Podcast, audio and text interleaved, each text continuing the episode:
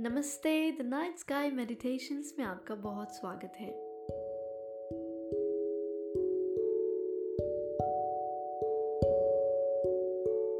मैं हूँ पल्लवी और आज के इस एपिसोड में मैं आपसे शेयर करने जा रही हूँ कि दुख का सबसे बड़ा कारण क्या है।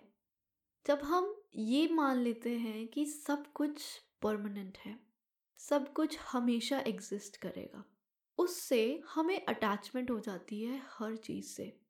हमारी जॉब से, हमारे दोस्तों से, हमारे रिश्तों से, हमारे ज़िंदगी से, हर चीज़ से हम अटैच हो जाते हैं। इस वहम में जब हम जीने लगते हैं कि हर कुछ परमानेंट है। और जब थोड़ा सा भी चेंज आता है हमारी लाइफ में जो हमारे फेवर में नहीं होता तो हम उस चेंज को रेजिस्ट करते हैं और हम उस चेंज के साथ अडेप्ट नहीं हो पाते। क्योंकि हम तो इस वहम में जीते हैं कि सब हमेशा एग्जिस्ट करेगा।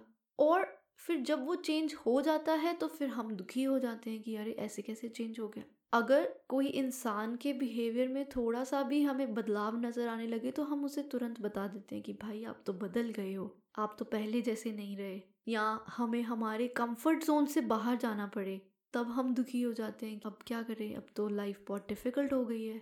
अब तो वो कंफर्ट रहा नहीं, वो लग्जरी रही नहीं। तो अगर हम शुरुआत से ही इस बिलीफ में रहें, इस बात को हमेशा हम अपने ध्यान में रखें कि कुछ भी परमानेंट नहीं है।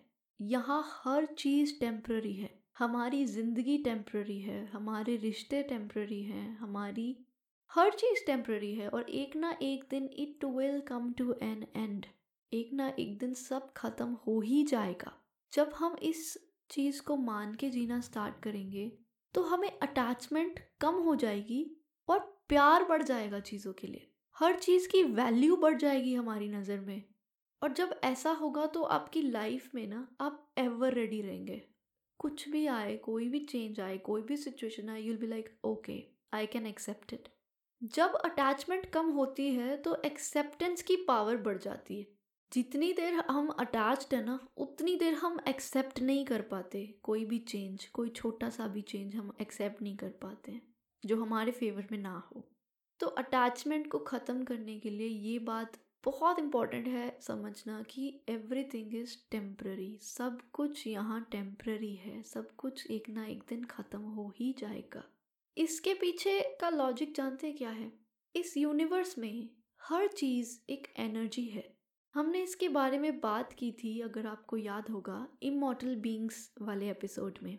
Immortal beings in the universe वाले एपिसोड में। अगर आप इस चैनल पर नए हैं तो मैं ये सजेस्ट करूँगी कि आप इमोटल बींग्स वाले एपिसोड को ज़रूर सुनिएगा। क्योंकि उसमें हमने बात की थी कि इस यूनिवर्स में हर चीज़ एक एनर्जी है।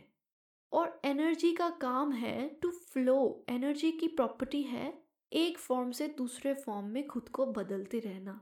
अब जब हर एक चीज़ एक एनर्जी है तो वो ऑब्वियसली एक टाइम के बाद अपनी फॉर्म चेंज करेगी ही। अच्छे में करे, बुरे में करे, आपको वो एनर्जी की वाइब्रेशन पसंद आए, ना आए it doesn't matter it will change itself from one form to another तो इस लॉजिक से हमें ये समझना चाहिए कि हर चीज़ इज़ मेंट टू चेंज हर चीज़ एक टाइम के बाद बदलाव में आएगी ही। हर चीज़ एक समय के बाद बदलेगी ही। तो हमारी अटैचमेंट को कंट्रोल करने के लिए ये बात को समझना बहुत इंपॉर्टेंट है।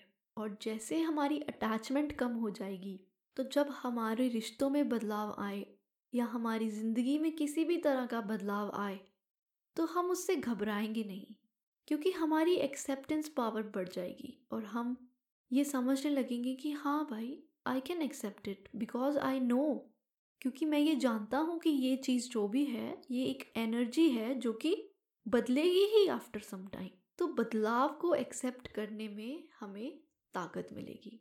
ये नंबर वन ट्रिक है सारे दुख खत्म करने का। ये समझिए कि जब तक हम अटैचमेंट में हैं, हम इस इल्यूजन में जी रहे हैं, इस भ्रम में जी रहे हैं कि सब कुछ परमानेंट है। जैसे ही हम इस भ्रम को तोड़ेंगे कि सब कुछ परमानेंट नहीं है, सब कुछ टेम्प्ररी है और इस चीज़ को हमेशा याद रखेंगे तो अटैचमेंट अपने आप कम होते जाएगी और एक्सेप्टेंस की शक्ति बढ़ती जाएगी। एक्सेप्टेंस बढ़ेगी तो ज़िंदगी में सुकून बढ़ेगा, ठीक? आप मुझे ज़रूर बताइएगा आपके अकॉर्डिंगली दुख का नंबर वन कारण क्या है? आप मुझे मेल कर सकते हैं the night sky meditation at the rate Gmail dot com पर। मुझे उम्मीद है ये एपिसोड आपको पसंद आया होगा। जानते हैं, एक अनाउंसमेंट करना चाहती थी मैं। द नाइट स्काई मेडिटेशंस अब इंग्लिश में भी अवेलेबल है। तो अगर आप में से कुछ लिसनर्स इंग्लिश में सुन के ज़्यादा खुश हैं तो आई विल सजेस्ट कि आप डिस्क्रिप्शन में दिए हुए लिंक को ज़रूर चेक कीजिएगा। इंग्लिश के पेज की अभी सिर्फ़ शुरुआत है तो उसमें सिर्फ़ तीन या चार एपिसोड्स अपलोड हुए हैं। लेकिन आप उसे फॉलो कीजिए और मैं कोशिश करूँगी कि मैं रेगुलरली उस पर एपिसोड्स नए अपलोड करते रहूँ।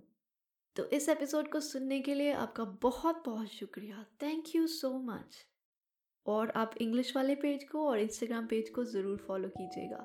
Thank you